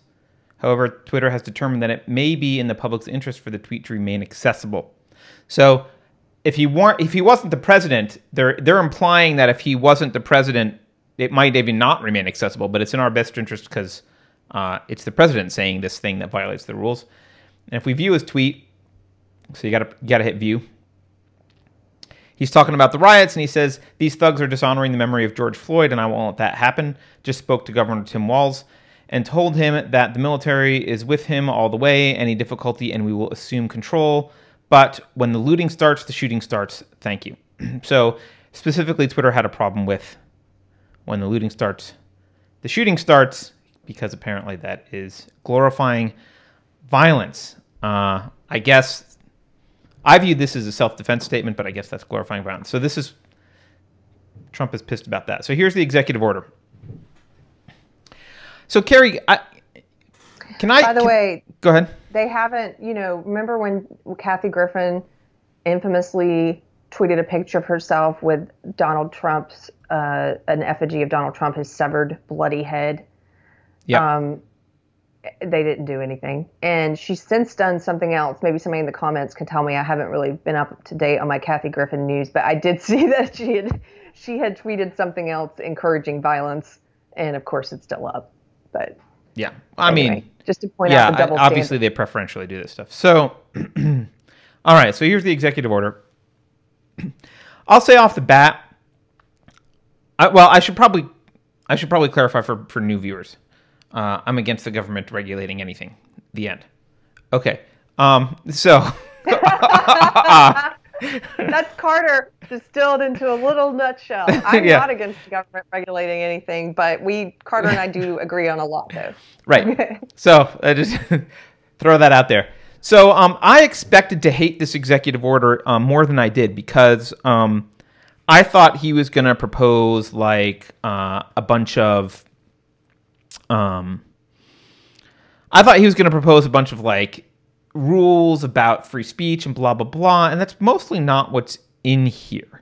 Um, so the problem that I've always had with social media, it, I've I've kind of always said that I don't think they deserve their carve out in Section 230 of the Communications Decency Act. So that's the act that you were talking about just now, Keri. It's Section 230, and it says if you are a platform, you're immune from being uh, you're immune from being uh, liable for anything that goes on your platform, but you are allowed to.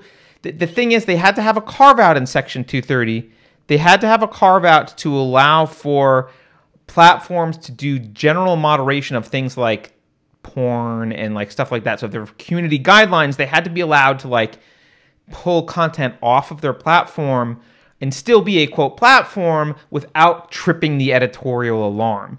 And so there's a carve out in section 230 that's like, well, platforms are allowed to do this this small amount of kind of moderating in in in what's meant to be uh, somewhat objective uh, rules about uh, you know removing porn or removing uh, you know snuff videos or whatever. I don't know. Right. Uh, like actual actual stuff. So. Um, however, that carve out is continuing to be used by the major media platforms. Um, that's that's the carve out that they operate under, and they're claiming that all of this censorship that they do do, and we know they do censorship, so we're not going to get into that argument right now. They're claiming that all of the censorship that they do falls under that. This is just their uh, objective, good Samaritan moderation of their platform. It has nothing to do with that's that's their claim, right? So, so I thought this would be worse worse than it was. Um, all right. And by the way, as we start, we should say thank you to Keith the Hat Guy again, who gives us a super chat.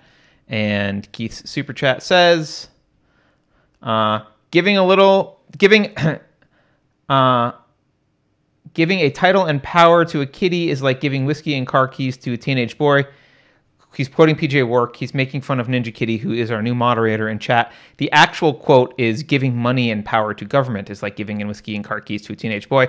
But Keith has rewritten it on PJ's behalf uh, to be appropriate for our chat. Okay. So, um, he section one of this executive order is is is fine actually it's just describing what we just talked about freedom of speech is important blah blah blah blah blah. It's not in order to do anything. So as a nation, we have to have diverse viewpoints. He th- this this part points out that hey, um, Twitter selectively decides to place warning label on certain tweets.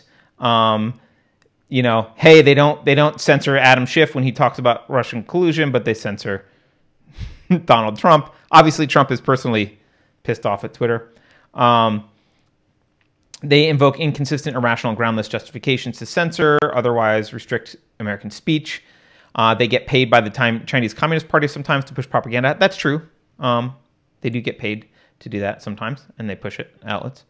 Um, so the first one's just kind of like, hey, I think this is a problem, but there's nothing. He's not implementing any laws. He's not calling for any action. So you can't really. This is just him saying mostly okay stuff about freedom of speech being important. Section two, uh, protections against online censorship. This is where he starts to call out the CDA Section 230C. Um, and they explain what I just explained here that this is what 230C is is for. Um, and it protects you from quote civil liability. And um, if as long as Can you I- in good faith in? restrict access that's obscene lewd lascivious lascivious filthy excessively violent harassing or otherwise objectionable. That's the part we were just talking about that was you're, you're being a good samaritan there. Yeah Keri jump in. Sorry Yeah, on that first part, I just wanted to point out that I thought this was really well written, and if if for no other reason, I think this is a I think this is I like the executive order for a couple reasons, and and one of those is I think it's it's important to have it spelled out for some people what's been happening. So all this stuff in the first part about what's been happening that we're well aware of, there are so many people, especially if they're ensconced on the left in a really selective echo chamber, who have no idea what's been going on. And so I, I think he spells it out for them a little bit yeah he spells it out. It's great to have the president of the United States, um, his office, putting out something like this, saying, "Here are the facts. Here's what's been going on." Because Yep. at the very least, maybe it'll start a conversation around this. But yep um, okay. Yeah, and, and and like I said, I like the first part of this uh, specifically. I think it's a it's a it's pretty well written and, and it does does just that. Okay, so then he's then they're describing um, what we just talked about the carve out in 230 uh, that says, hey, you know, you can quote in good faith do some of this moderation stuff, and he points out that it was meant to uh, remove objectionable content instead of engaging in deceptive or pretextual actions to stifle viewpoints with which they disagree. That's true. It- was meant to do that. That's true. That's true. Um, it was not intended to allow a handful of companies to grow into titans controlling vital avenues for our national discourse under the guise of promoting open forums for debate, and then to provide those behemoths blanket immunity when they use their power to censor content and silence viewpoints they dislike. That is true. Section 230 was not intended to do that, nor should it be. So, this is good. So now he's going to start saying stuff that should happen. To advance the policy described, all so this is basically and what he means by this is like to advance the intent of section 230. Um, all of this uh, uh, all executive departments and agencies should ensure that their application of 230, so these are the people who would enforce this, properly reflect, reflects the narrow purpose of this section and take all opportunity uh, take all appropriate actions in this regard. I don't have a problem with that executive order. He's saying, hey, uh, the departments I control, the executive branch, you're supposed to be enforcing 230C. Please enforce it strictly. Right? Please, you know, this isn't. Don't allow it to be wishy-washy where anything is objectionable. This is their. They. This is an exemption from liability. And the reason that um, I, the, the the caveat I just want to make, having just said I don't believe the government should regulate anything, which I, I do believe. Um, keep in mind this government regulation is an, is a is a protection that wouldn't exist in the free market. Like normally you're liable for things like if you had a limited government, let's just just talk to the libertarians, not the anarchists in the in the chat. If you had a limited government, you would have liability laws still. Like you would have you would still have liability laws. People could still sue each other in civil court for damage for things. Like this would happen. Um, you couldn't just go write a story that was patently untrue about Keri that hurts your reputation and publish it in the New York Times. You would be liable for that. Um, so that exists already. That's part of our law. This carves out liability. It says, Facebook, you're not liable for that anymore, so long as you meet these rules. So that's what this is. Um, and so, okay. Uh, I, I don't think asking them to interpret this narrowly is necessarily a problem. Um, it's not a problem. it- what it they've done good. is, as you as you pointed out, and as he points out here, they've abused this carve out. And so instead of using it simply to remove porn or child porn or things that are actually harmful and vile, they've used it to remove dissenting opinions, uh, people who not just on the right. This isn't this isn't just something that affects conservatives. They they remove liberals. They remove radical feminists. Meghan Murphy was permanently banned from Twitter for saying simply that men aren't women. Permanently banned. That is a broad interpretation of this carve out. Right. To try and say that her tweet saying men aren't women is harmful, that's not what this carve out was intended for. No, not at all. And by the way, if you want to do away with the entire regulation, I'm fine with that too. Uh, but okay, here we are. So the other thing he's asking is, hey, in consultation with the AG um, and some other people, hey, file a petition for rulemaking with the FCC requesting that the FCC clarify, propose to clarify these regulations. Okay, so please clarify. Clarity is good. That's fine. I'm okay with that. Um, the interaction and the, the things they wanted to clarify the interaction of these subparagraphs basically the, the nuance that we're talking about. We don't have to read all this. Uh, the conditions under whether whether it's uh, good faith within, within the meaning um, blah blah blah anything else. So okay he's asking them to clarify.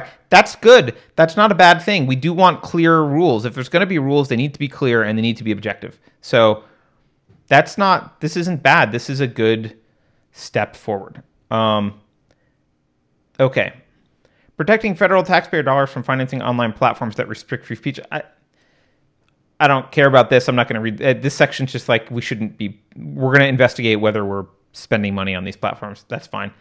Federal review of unfair or deceptive acts or practices. Um, so uh, this is the whole Twitter is public square argument. I'm not a big fan of the Twitter is a public square argument here. So uh, this section I, I don't love, um, but he's he's basically saying uh, they should make. This seems redundant if the first section is is is done. Um, but he's saying this is you know the FTC should get involved and blah blah blah. I I, I don't know. I don't know if I agree with I have this. a question about that. Yeah. So, um, how does that work? Like pragmatically, what what does that mean? If so, so if they choose, so because I see this this executive order giving them two options, right? Stop censoring based on viewpoint and act like a platform again, or double down, go full hog, go, go ahead and admit that you're publishers and just all out censor and ban anyone you don't agree with and face fines for it. Is that um oh sorry, this was about the FTC. I was I was thinking about the part with the FCC.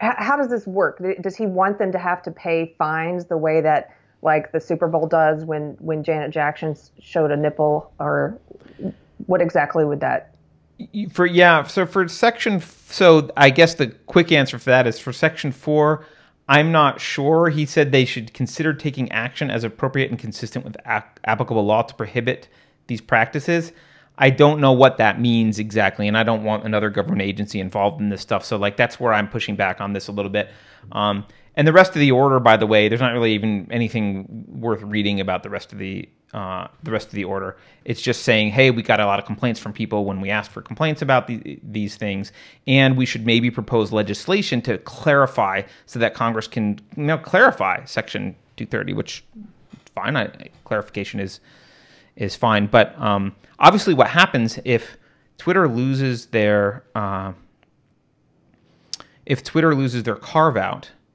um, then it means that they are liable for things that are published on their platform, which they can't survive if they're liable for things that are published on their platform. Um, So Is that what you think that they can't survive? I don't they- think they can survive if they're liable. Um, because here's what people were saying to me, and, and there was a good discussion about this um, I had uh, on my wall last night or this morning, um, where people who agree with us, pe- people that agree with us already that the the censorship by big social is egregious and something needs to be done about it, were worried about this executive order because they were like, but doesn't this just make things doesn't have the potential to make things worse because you're basically telling them um, go ahead and become a publisher and censor everything you don't like. And, I don't think they can survive that because if they become a publisher, Yeah. yeah, I, don't- I don't think they can survive that in the market. In fact, if they become a publisher and something like Gab isn't, right, someone who doesn't censor isn't, suddenly there is, uh, it opens up the market for people who don't want to be publishers, right, who are be like, okay, I'm not going to censor. Yes. Um, okay, so that's So I don't think they'll survive. I don't think they can survive. And that that's just an economic, like that's a business uh, opinion, but I don't think they can survive. So my my gut on it last night was telling me he's forcing them to make a choice. They can either shape up and stop censoring people, which they would be wise to do, or they can go full hog. We are publishers. We're going to censor and ban as much as we want, and we're going to go even further and just start outright banning people. And what I was saying to my friends is that option two, to me, um, I don't know where that ends, but I think, like you're saying, it, it could end in people leaving en masse, like like large numbers of people leaving these platforms, going to a place that truly acts like a platform and is for free speech. Like, may I don't know where that road ends, but I think there's at least some potential with option two. And what not doing anything, it's like we're not fa- we're not that far from option two already. They're already banning people with massive platforms. They're already censoring the president's tweets. They're already censoring um, small people with small followings like us. They're they've taken away our ability to make money off of our videos. They throttle our algorithms. They unsubscribe people from our channels. Like they're already doing this to countless people. Yep. It's not that far off from pushing them to go full hog and have it all out in the open and not doing anything. Not doing anything to me. That's a path that I can see where that ends, and I don't like where that ends. I would rather go down a path where I don't really know what the end is than to go down one where I would rather do something without knowing what the repercussions might quite be yet. Doing nothing, doing nothing about this censorship. We know where that ends, and that's nowhere good. Yeah, yeah. And look, I think the two things that I wish Trump would do here that aren't related to because you know I don't want massive regulations on all this. I don't want to like get into. I certainly don't want the government deciding what uh, what the definition of political speech is and but like I don't I don't want any of that crap getting involved. And like I think you know Section 230 opened up Pandora's box and it's just been you know it's been sitting there unnoticed for a while. Um, and it's only because these platforms are now uh, ubiquitous and everyone uses them that we now suddenly care. Uh, but this problem has existed from the inception of Section 230 and the carve outs. And so this was never really dealt with at the very beginning. And uh, like I said, I would prefer they just never wrote this act in the first place. But uh, two things that I think Trump could and should do one is he he can as as the president of the United States, he's got a lot of influence that's not legal, that's just influence he could leave. He could go to Gab and leave. He could go somewhere else and be like, you know what? I'm going to take the free market approach to this. I'm going to vote with my feet. right? I'm off Twitter. You want to follow me? I'm on Gab. I mean, that would it might put that might put pressure on Apple and and Google to start listing Gab apps in their app stores again. Um, it would absolutely hurt Twitter. I think a lot of people would go. Um, like he could absolutely do that, and that's a uh, that doesn't require passing any new laws or having Congress do anything or being draconian. That's just a guy with influence switching platforms. He could totally do that. Um, Yeah. he could even probably, uh, I don't know uh, the power of the executive, but he could probably mandate that all executive agencies get off of Twitter, right? and all Wow. go to Gab. Right? Wow. He could Wait move minute, the so- government, executive branch of the government, not Congress, but he could move the executive branch of the government off of Twitter. He could probably do that. Uh, that doesn't require laws or anything else. The other thing that I think I wish he would talk about is, and this is something that just from a moral perspective really bothers me. Uh, I believe that Twitter, YouTube, Facebook, um, most of these platforms are guilty of false advertising. And I've talked about this before, but I'm going to bring it up because it's in, you know, we're talking about this subject again. Uh, twi- let's pick on YouTube. If YouTube had said from the beginning, we're going to elevate trusted sources that we think are better and we're going to censor your videos in these ways and these are going to be the rules and blah blah blah they would not have had the fan base develop on youtube. People wouldn't have come to watch. People wouldn't have put their content on youtube. People gave them their content under the pretense that it was a free and open platform and i don't mean monetarily free although it was. I mean you were allowed to say what you wanted to say, and there was not censorship happening. There wasn't political censorship. There wasn't um, deranking. There wasn't. They weren't going to elevate someone else's content up. They weren't going to do any of that crap. So all of these platforms, they started out small and grew because they were not censoring. They grew under the pretense of not censoring you. And then after they've collected, after they've grown and and collected value from you. You helped contribute to the building of their platform. Mm-hmm. Then they turn around and redefine what they're going to do. I think at the very least, and I think by the way, what might devastate all these companies is you could have a court ruling that said uh, people are only subject to the terms of service as were first instantiated when they first joined the platform. Like, all right, Should- I'm not subject to any terms. Of, I've joined Twitter and like I don't know forever, like when it first started. So I'm subject to the very first terms of service of Twitter, nothing else. Um, like that you could totally do something like that um, and say you can't just change the rules on people halfway through. And if you do, you've got to at least have some sort of compensation for them because otherwise it's false advertising. It's like saying, I'm going to give you a phone that works on all these networks. And you buy the phone and it works on all those networks for a year. And then you're like, I changed my terms of service. It doesn't work on any networks anymore. It only works on my network. Like, well, that's false advertising. You just changed what you were selling me. You just change what you're selling me. And I gave you real value. It might not have been monetary value directly, but it was real value because you've then used my videos to to build the platform and get ad build revenue. Like I gave yeah. you value under false pretenses. And I don't see why the president is not talking about that because that to me seems like a pretty clear cut case. And I'm not a lawyer, so maybe it's not legally well, binding, we, but morally it's you, a problem.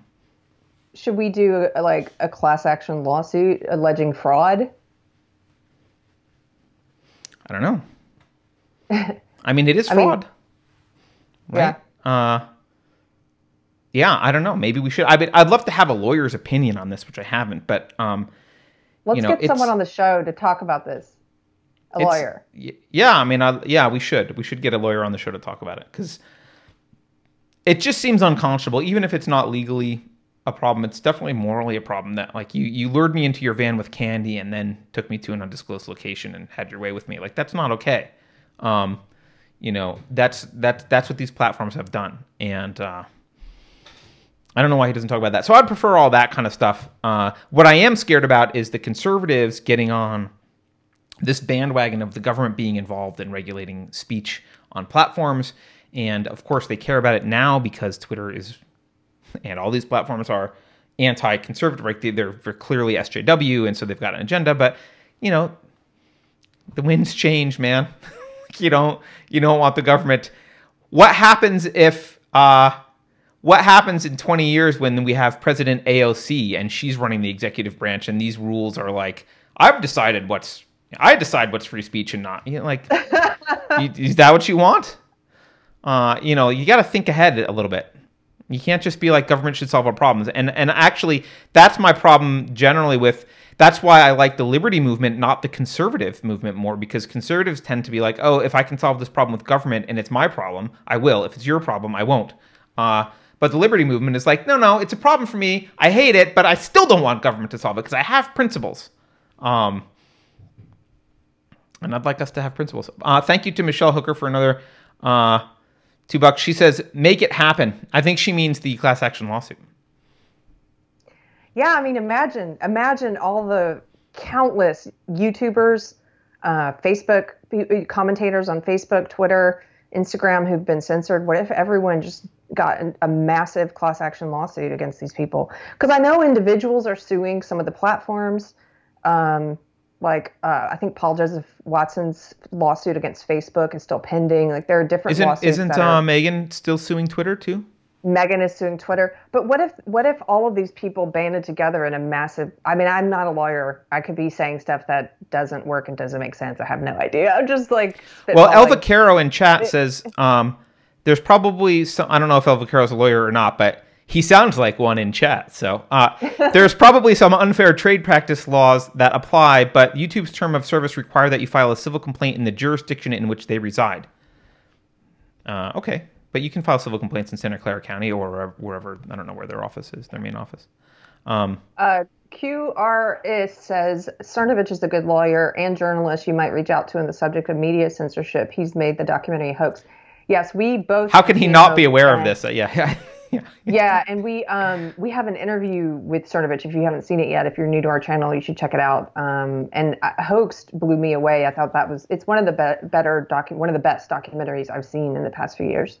Yeah, if you haven't seen Hoaxed which- and you're interested in media censorship and and media controlling the narrative generally, not from a partisan perspective, but just just that that perspective, media controlling the narrative, it's an awesome documentary. Um, and two thumbs up.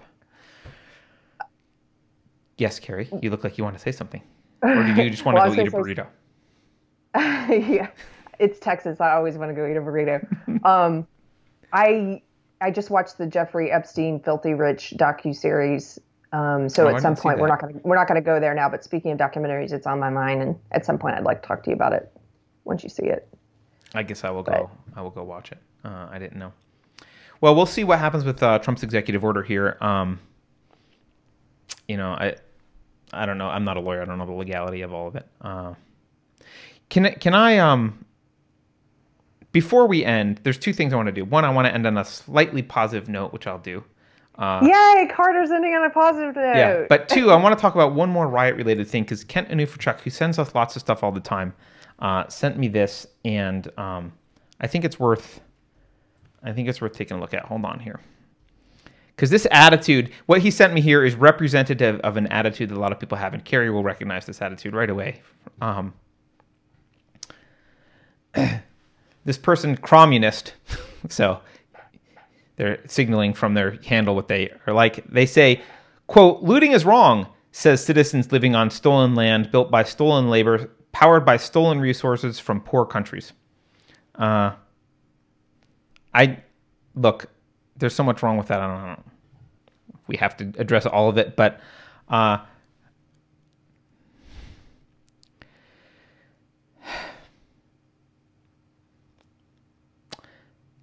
throughout all of history, I just want to, I need to say this every once in a while so people know.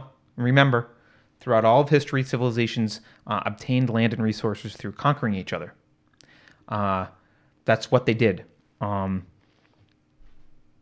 basically, every nation that is alive today conquered someone, colonized, took stuff over, um, including including all the nations in Africa. You know, the the blacks in Africa, in South Africa, for example, they're not the original blacks in South Africa. They conquered the blacks that were there before in South Africa. like this is this is how it's not just white Europeans who conquered. Yes, uh, yes, we came into we. Oh, I'm not. I wasn't a part of it. I wasn't around.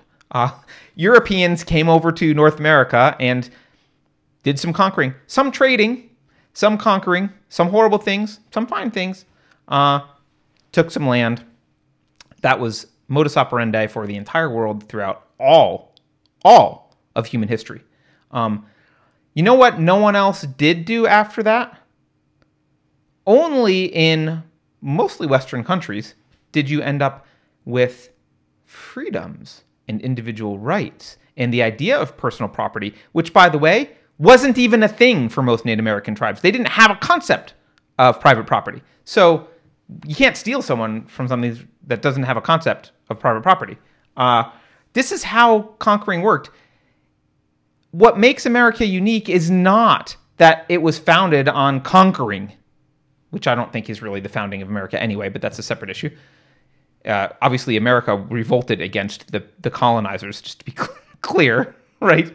Uh, Yeah. What made America unique was not that part of the founding, what makes America unique and special is the recognition of individual rights, which are unique in history and uh, and do recognize individual rights and private property. And so, um, to say you can't be against looting because your ancestors looted, welcome to the human race, buddy. Your ancestor looted too. Everyone's ancestor looted everything all the time. They probably murdered, raped, looted.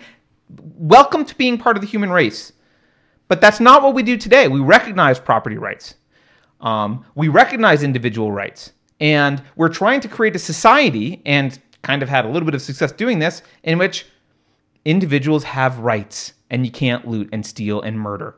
And so uh, just don't get don't fall into this crap when people play this this kind of I know it's a stupid argument, but I just I wanted to address it because it's a dumb argument and but it gets said by the social justice crowd. Yeah, I um well well you made me think of uh, another documentary. Speaking of documentaries and docu series, um, I just watched a documentary. It's free on YouTube. Uh, it's on the French Revolution, and that was really interesting. I knew I knew nothing, next to nothing about it, but it was interesting to think about how the American Revolution inspired parts of of uh, what they were demanding in France, which was individualism, individual rights. You know, the entire concept of the individual being over uh, the state. Yep.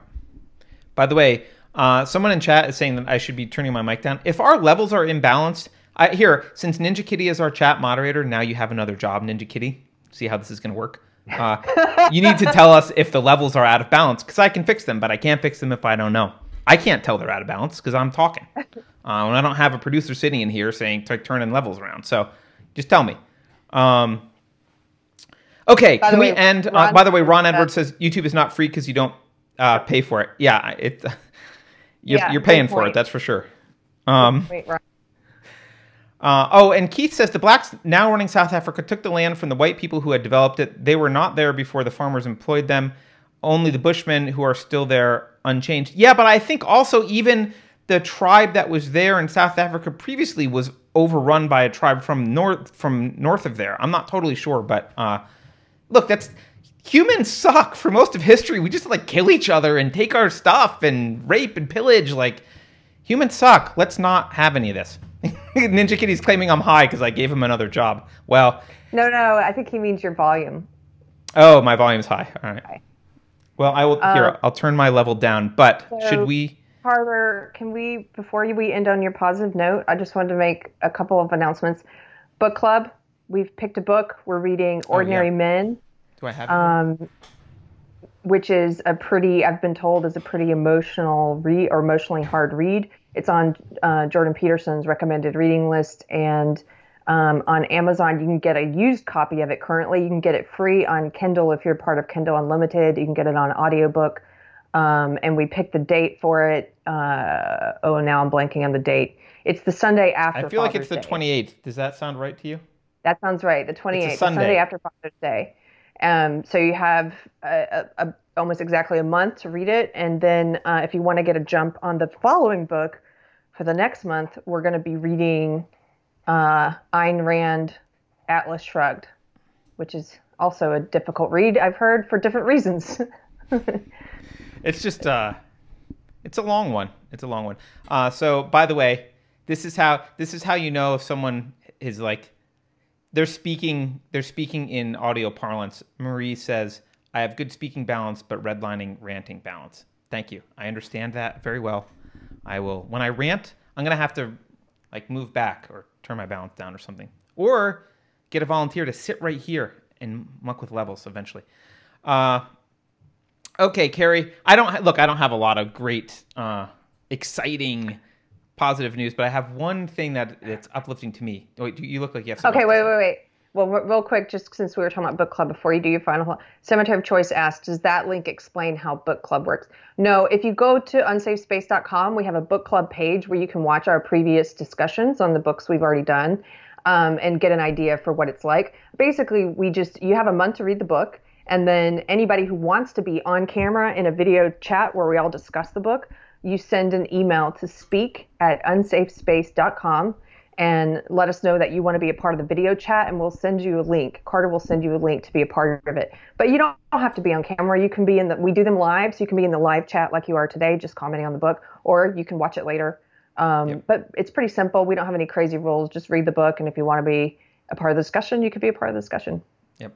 By the way, Rose Boy says, hmm, not really a fan of objectivism, uh, which you don't have to be a fan of objectivism. Um, and but then he says, never read her books either. What do you want me to say, Low Rose Boy? I don't, I don't, I don't know how to interpret that. Uh, maybe don't take objectivism from what people say it is and read the books. Um, and I'm not an objectivist. I don't consider myself an objectivist, but I do think there's some, uh, a lot of great ideas there, um, and certainly stuff worth discussing. So, uh, all right. Someone also says uh, my favorite Ayn Rand is We the Living. It's a good one, but it's so sad. Okay. Uh, here's what I'm excited about. I'm, this is my nerds coming out, Keri. Okay. Since so on July 2011, the last space shuttle went into orbit, and which was the last time that uh, any astronaut was transported on U.S. soil into space. Ever since then, we have to like send people somewhere else to some other country to get transported to the International Space Station or wherever they're going. And uh, this Saturday, hopefully, in a collaboration with NASA, SpaceX is putting people into space, going to the International Space Station. I love watching launches. Uh, they tried to do it the other day, uh, and actually Trump even showed up, but uh, the weather they canceled because of the weather. If you're a nerd um, and like space, I like space. I'm a nerd. Uh, watch the launch. Launches are super fun to watch. It's amazing. It's amazing. Uh, do I think we should be funding launches? No. You know, I'm suspending that part right now and just being amazed by the tech. Uh, there's some cool stuff uh, going up, and um, I don't know. I love space. I love rockets. I grew up in an era where uh, the space shuttle was a big deal. I know older people got to like experience the moon landing, and uh, Well, the uh, so-called moon landing. I'm joking. I'm joking. I played that joke on a friend the other night. He was talking about what you're talking about, and I was like, "Do you think we'll ever make it to the moon?" And he was like, "You you mean for the first time or the second time?" Again. I'm just kidding. yeah. well, um, regardless of whether you believe we ever made it to the moon, uh, it's fun to watch. If you're a flat earther, I think you don't believe that any of these rocket launches are real. I think you believe they're all staged. I think I think that's the flat Earth position. On Is this it? Stuff. Is it yeah, rela- I think the- they believe it's like Elon's in cahoots with whomever, and they're just faking everything, and it's all, you know, I don't know what Oh. they. Yeah. I guess it would make sense that the flat earthers have a big overlap with the moon landing deniers. Yeah. well. Obviously. How can you get to the moon if it's, if it's if it's like a dot on a piece of paper and this? I don't know what the moon is for the flat earthers, but whatever. Yeah. Um. Anyway, go weird. watch go watch it. I think it's like uh, it's somewhere around noon Pacific, maybe three something Eastern. I, I I'm not exactly sure of the time, but go watch the go watch the rocket launch. Rocket launches are cool if you have kids. Bring your kid. Uh, watch a rocket launch. That's my positive. That's as positive as I can get about this week.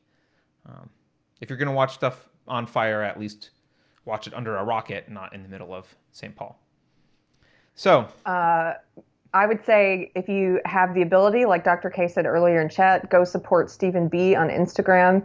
Oh, yeah. He's currently being inundated with hate, and it can't be easy being at the eye of that kind of mobbing. Um, if you want to support our channel, you can go to subscribestar.com and look for Unsafe Space, and you can subscribe for as little as a dollar a month or as much as you want. You can um, even give us a one time tip. If you subscribe, you get one of these cool little stickers that Carter sent me. I haven't sent them Uh, out to the subscribers yet, but they're coming. Uh, even Yeah, if you're they're a one level subscriber, you'll get a sticker. Um, so yeah, and I I have to I can't you know how something's just stuck in your head and I can't let it out. I can't not let it out. El Vaquero says personally I'm a cube earther, and this reminded me of, and that my liege is why we believe the Earth to be banana shaped. So I'm gonna leave What is? with Oh wait, what is that Monty from? Python quote. Oh, Monty and- Python. I was thinking the other way. yes. Uh, we'll just leave it at that. Have a good weekend, everyone. Um, don't forget, you can like, share, and subscribe. You can go to subscribestar.com to support us. You can buy merch. Uh, you can, I don't know, you can write checks to us. Hell, but uh, yeah, have a good weekend. Don't miss the, don't miss the launch, which will hopefully happen. Anything else, Keri? You good? Thanks, Carter. Thanks, guys, for joining us. Bye. Talk to you later.